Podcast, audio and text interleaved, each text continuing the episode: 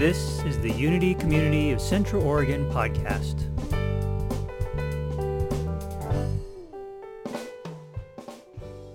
I got a text message from Reverend Jane asking if I would like to be the platform host today for Dr. Terry Daniel. And I was like, I will mow over anyone to get that job. I was so excited, and I'm so excited for her workshop. Um, death and dying has become my passion. My husband will tell you he's lost me to hospice. I'm having a love affair with death and dying. so I invite you to fall in love today. Dr. Terry Daniel is an interfaith hospice chaplain, end-of-life educator, and grief counselor certified in death, dying, and bereavement by the Association of Death Education and Counseling and in trauma support by the International Association of Trauma Professionals. Dr. Daniel conducts workshops throughout the U.S. and teaches at the Graduate Theological Union in Berkeley, California. Terry is also the founder of the Conference on Death, Grief and Belief, coming to Portland in July, and the Ask Dr. Death podcast. She is also the author of four books on death, grief, and the afterlife. Over the years, Terry has helped hundreds of people learn to live, die, and grieve more consciously. Her work is acclaimed by hospice professionals, spiritual seekers, therapists, theologians, and academics worldwide. Dr. Daniel has a BA in Religious Studies from Marylhurst University, an MA in Pastoral Care from Fordham University, and a Doctor of Ministry in Pastoral Counseling from the San Francisco Theological Seminary. If you want to learn more, after today, you can go to spiritualityandgrief.com. With that, it is my honor and my pleasure to introduce Dr. Terry Daniel.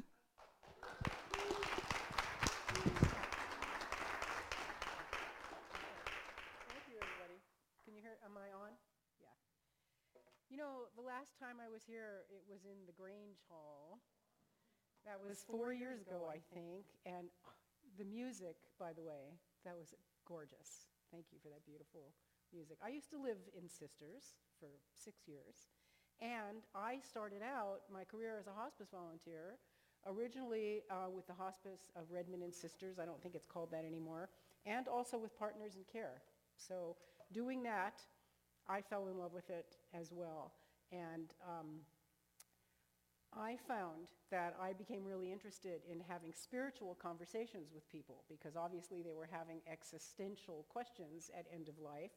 But as a volunteer, you're very limited. You're actually not allowed to have those conversations. You're supposed to always refer them to the chaplain. So I said, well, I guess I better go back to school and become a chaplain. so that's what I did for the next uh, 10 years, for the last 10 years.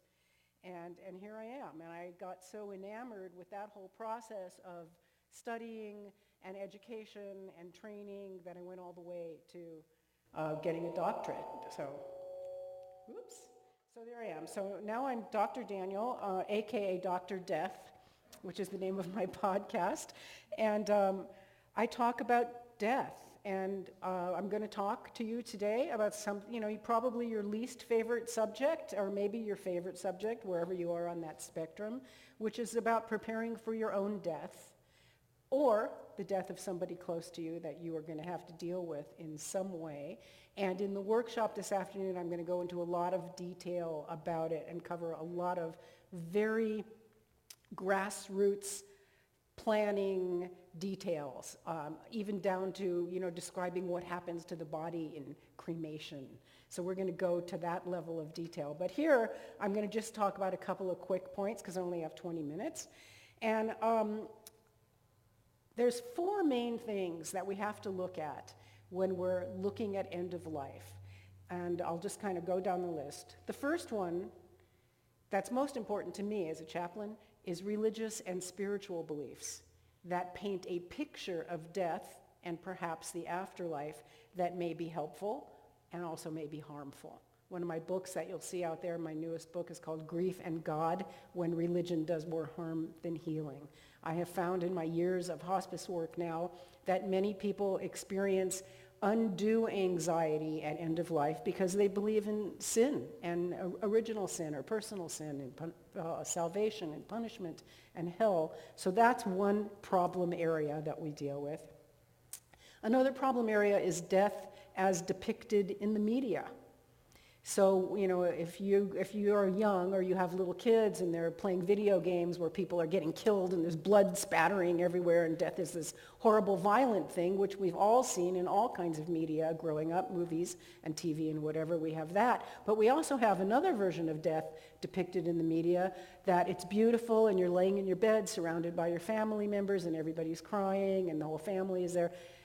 Those are two opposite extremes Either one of those can happen and anything in between, but both of those give us an image that isn't necessarily realistic. Of course, we want the happy death in our bed with our loved ones, but many of us don't get that. So what do we get? Well, hopefully we get something that we can kind of create or co-create or be proactive about creating, though ultimately there's no way to say. We can do a few little things to prepare for it, but we never know what's going to happen. So that's the second thing, death as depicted in the media. The third thing is our attachments to assumptions about how life is supposed to work.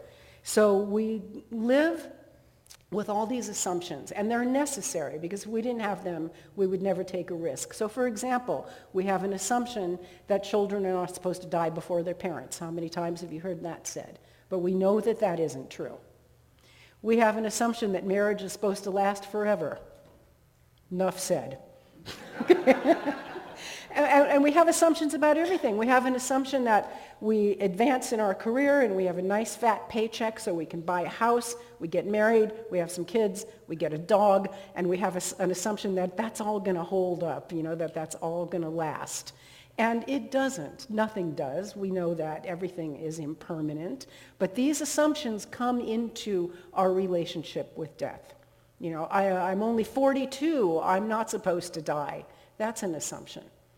You know, uh, the assumption is that the medical establishment will support you or the spiritual establishment will support you. And that's not always true. So we have this process of shattering assumptions that comes into our relationship with death. And then the fourth piece of it is the practical applications of death. What does it look like? Why are we afraid of it? We're really afraid of suffering and pain.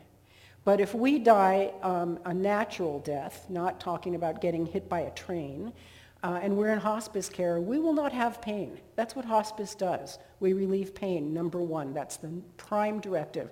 Relieve pain and keep you comfortable. What does it feel like? Will I die alone? Will I have family members around me? Will I die slowly? Will I die suddenly? Who will come and clean out my house and deal with my possessions after I'm gone? What if I'm all alone in my apartment and, my do- and I die and nobody knows and my dog eats me? You know, these are real concerns that people who live alone have. Me, that's, that's mine. and, you know, what about my assets, my money? How much medical intervention do I want? So there's all these practical things. And that's what we're going to go uh, into detail about in the workshop. But I want to very quickly give you some statistics that you're going to find interesting. And this is the one that I find most important. And I see that there are some of the people here today old enough to be on Medicare, so you will relate to this. Think about the mathematics here. One quarter of the entire Medicare budget is spent in the last year of a patient's life. 40% of that amount is spent in the last 30 days. So in the last 30 days, that Medicare money is hopefully being spent on hospice, let us hope. But for many people, it's spent on last-minute interventions, resuscitation, life support, ventilators, emergency surgeries, um, all of that. That's where that money is going. So keeping people alive past a certain point of natural death is a real drain on resources, to, to put it mildly. Another statistic, the population of Americans 65 and older is projected to grow from 58 million in 2021 to 88 million in 2050. So that's 30 million more people over 65 in the next 30 years. Um, why is that happening? Because uh, it's not because of the baby boom, because we're at the end of the baby boomers' time now. It's because people are being kept alive so much longer. And so a really interesting thought about this is the, how many of you have ever done long-term caregiving for somebody more than a year? M- more than two, three years? Anybody? Okay. So lots of people are doing long-term caregiving for many years, five years, 10 years. I have lots of hospice families where the old grandmother is in the house and the family's been taking care of her for 10 years. That kind of caregiving did not exist in our grandparents' generation. Nobody here has a grandparent that ever took care of a terminally ill person for five years, or even three years, or even two years. Do you know why, anybody? They died. They died. That's what they were supposed to do. So now we have this whole new world where we don't die.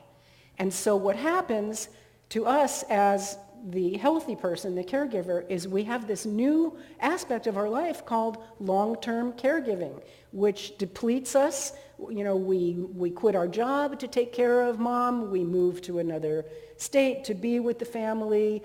Um, we give up everything in our life. It depletes our health. We don't sleep. We don't eat. It's, it's an incredible burden. I'm not saying that we shouldn't do that, but we shouldn't do it for 10 years. And the reason that we're doing it for 10 years is because grandma's constantly going to the hospital and getting another stent in her heart or more dialysis or more chemo or whatever it is. And so here is a statistic about that.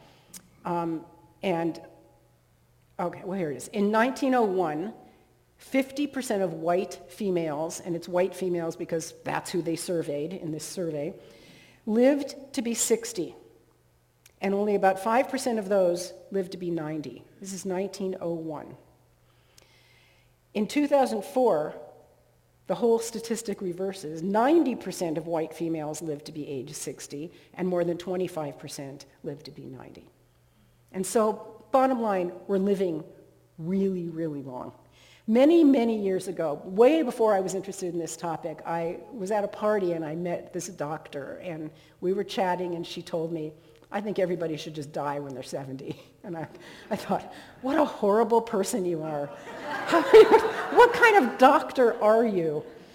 And now I understand. And of course not, I mean, I'm 70. I'm going to be 70 on my next birthday. I'm healthy. I'm not ready to die. So obviously the age doesn't really matter. It has to do with quality of life and the condition of your health. Um, everybody should die when keeping you alive is creating more suffering. That's real simple. That's the rule. And um, it goes back, here's, here's some other historical stuff. So way in the old days, before the Industrial Revolution, which is way before death became medicalized, let's go back to, let's say, Redmond, Oregon in the 1840s. And here's the farmer, and he's out there in his field, and he's been inhaling dust and stuff, you know, for years, and his back is all hurt and everything. And he's a really old guy. He's probably 50, right? and he's been doing this his whole life, and he just knows that he's done. And he goes in the house and he says to his wife, I'm getting ready to die now. And he gets in his bed. He says, call the priest, call the kids. That's how people used to die. I mean, way in ancient times up until 1930s probably, up until penicillin, I think is probably what it is. And so that's what we call tamed death. That death is a partner to us, it's part of our life, and it's like having a tamed animal. Your dog is tame. It's not a wild wolf that's going to come in your house and eat you. It's a tamed animal. It's still a wolf. It's still an animal, but it's fitting into your life nicely, and it works with you. So it's tamed death. It's a prevailing knowing and acceptance prevailed all through the Middle Ages. You see it in art and literature and movies and music and songs.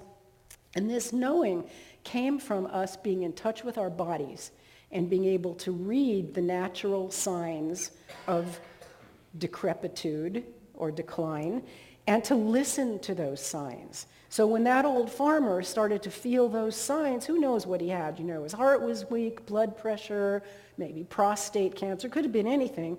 Um, he just knew. And he didn't call 911 and go patch it up. He had everything kind of at peace with his life. He had his land and his property and his descendants and his religion and all the things that he needed, and he was, he was good to go. We don't do that anymore. And because we have so much intervention, it's actually robbed us of that instinct, of that inner knowing. Now, when we get a hangnail, we go to the ER. You know, I mean, I, I think about my parents. My mother just went to the doctor all the time for everything. And yet I know other people in their 80s who've never even been to a doctor and are healthy and just know how to listen to their bodies. So what we now had, what we now have is something called forbidden death. Death is the enemy. Death is forbidden. And we want to fight it off as much as possible. And I'm sure you've all heard stories like this. Um, a friend of mine, his father was very seriously ill. He was in ICU. He was dying. And uh, I said to my friend, you got to get him into hospice, get him out of ICU right now. He had all the qualifications to be hospice certified. So my friend talked to his dad's doctor and said this, and the doctor said, I only put people in hospice three days before they die, which is ridiculous because nobody knows when three days before they die is going to be. People are in hospice that look like they're going to die in three days and they live for another two years. So it's ridiculous to have a thought like that, and it just shows that this doctor's idea of hospice is that it's a warehouse where you throw people for them to die and you just give them morphine and you kill them and they die. So many doctors think this, and this is the problem. And, and I say this all the time, and this is a big conversation with hospice professionals. We blame it on the doctors. We really do because you go to your oncologist, you go to your cardiologist, and they're going to sell you every treatment that they have. Not because they're greedy and they want to make money and buy a new boat this year, though maybe that could be the reason, but because that's, why they're, that's how they're trained. That's what they're supposed to do. They are mechanics, and their job is to keep the engine running, just like taking your car to a mechanic. And they don't have any training in spiritual care, and they don't have any training in death care. So um, if you listen to my Ask Dr. Death podcast, we've interviewed many doctors of all ages, from a young 28-year-old kid who's just in his residency to an 80-year-old doctor who's retired and everything in between. And we ask them, how much training did you have in medical school for death? And they all say zero, none, zip. There is a palliative care rotation that medical students can do, but it's an elective, which means that it's not required. Now, um, at Partners in Care, when I was volunteering there, this was a really long time ago, like 12, 13 years ago, um, I was in there one day and a couple of paramedics came in and they were just hanging out. And I said, what are you guys doing here? And they said, it's part of our training that we spend one day in hospice, which I thought was the greatest thing in the world because those guys, their vision of death is scraping people off the pavement from a car accident. And for them to spend a day at the hospice house gave them a completely vision, different vision of what death could look like. So I was so thrilled to see that. Doctors don't do that. They don't spend one day at Partners in Care Hospice House watching how people die consciously. So it's pretty sad. Um, what happens with the doctors is not only are they not educated in death care, but they're not educated, they don't even know what hospice is. And they will, you know, there have been surveys, there have been studies done where they ask a doctor, describe to me what hospice does. And they'll all say, it's where you go when you're, you know, literally on your last breath and you go there to die.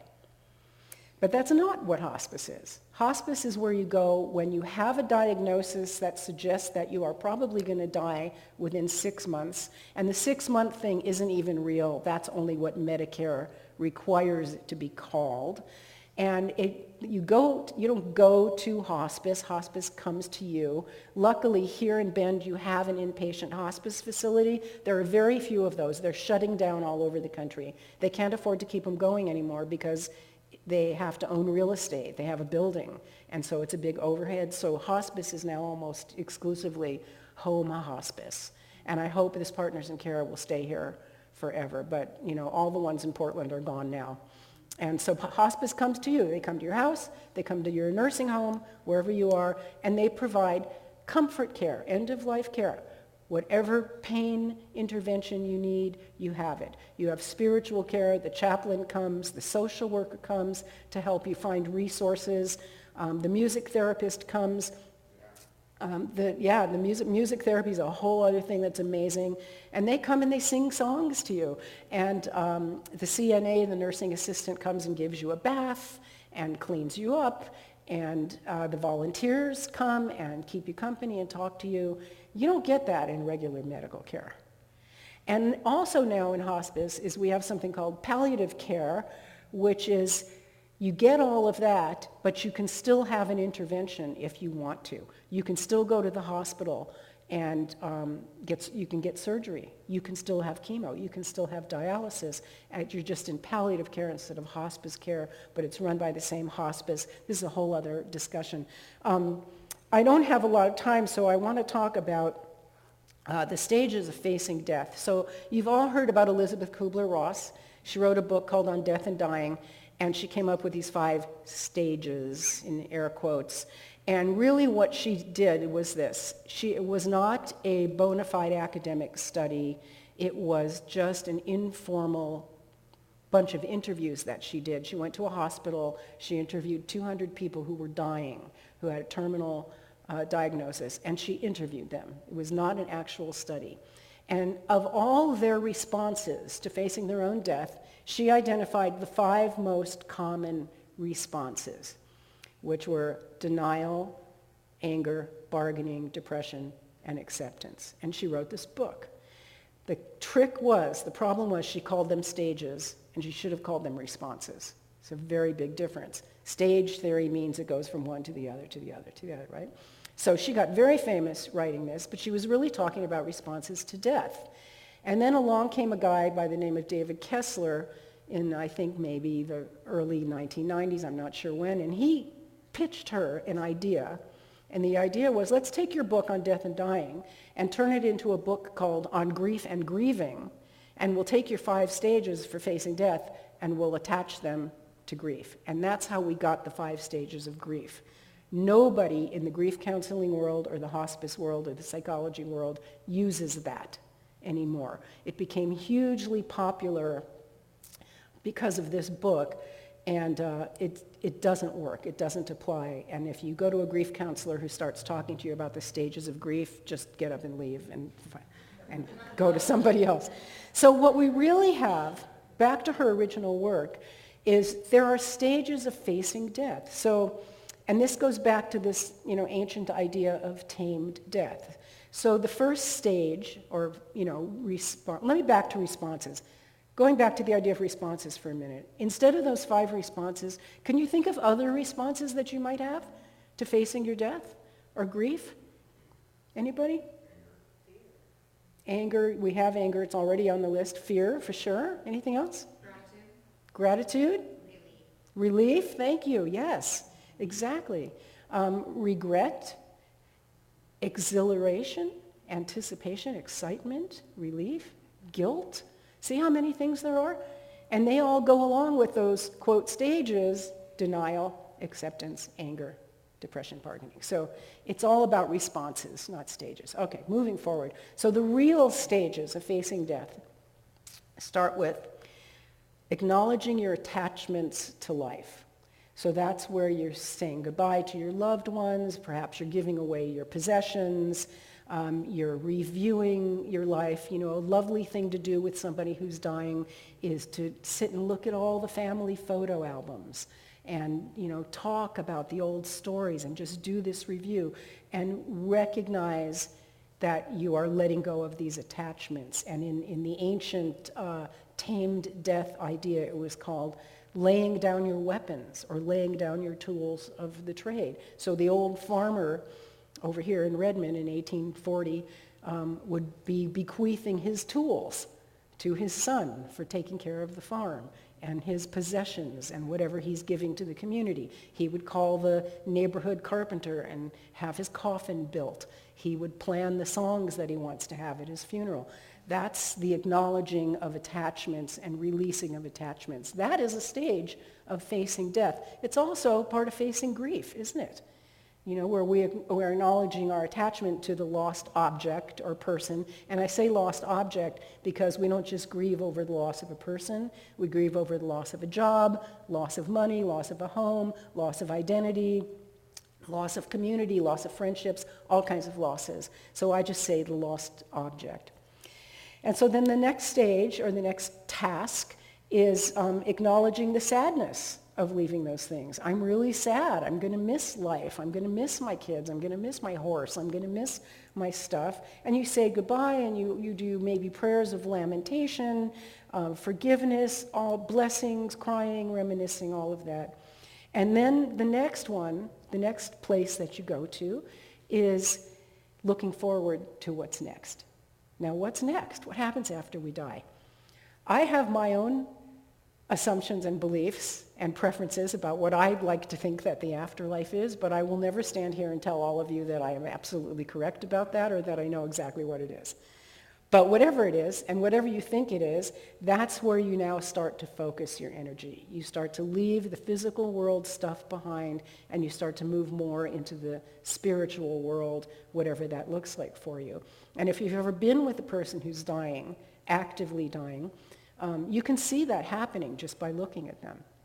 They, they, you know, medically speaking, they'll say, well, they're sleeping more. You know, they, they'll sleep 16 hours a day. But they're not really sleeping, in my opinion. They're traveling. They're out of the body. They're visiting their ancestors. They're visiting the other realms. That's where they're going.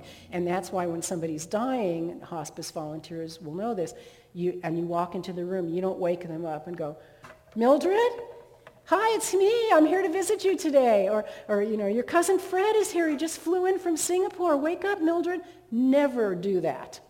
Never wake them up. Just let them be where they are. But it's very hard if it's your loved one and you want to talk to them. Maybe you have unfinished business and you haven't said goodbye and you know you want mom to open her eyes and acknowledge you. And this is why you have to do all that stuff first. You have to do that earlier because once they get into that active dying stage, even holding their hand will bring them back into their body.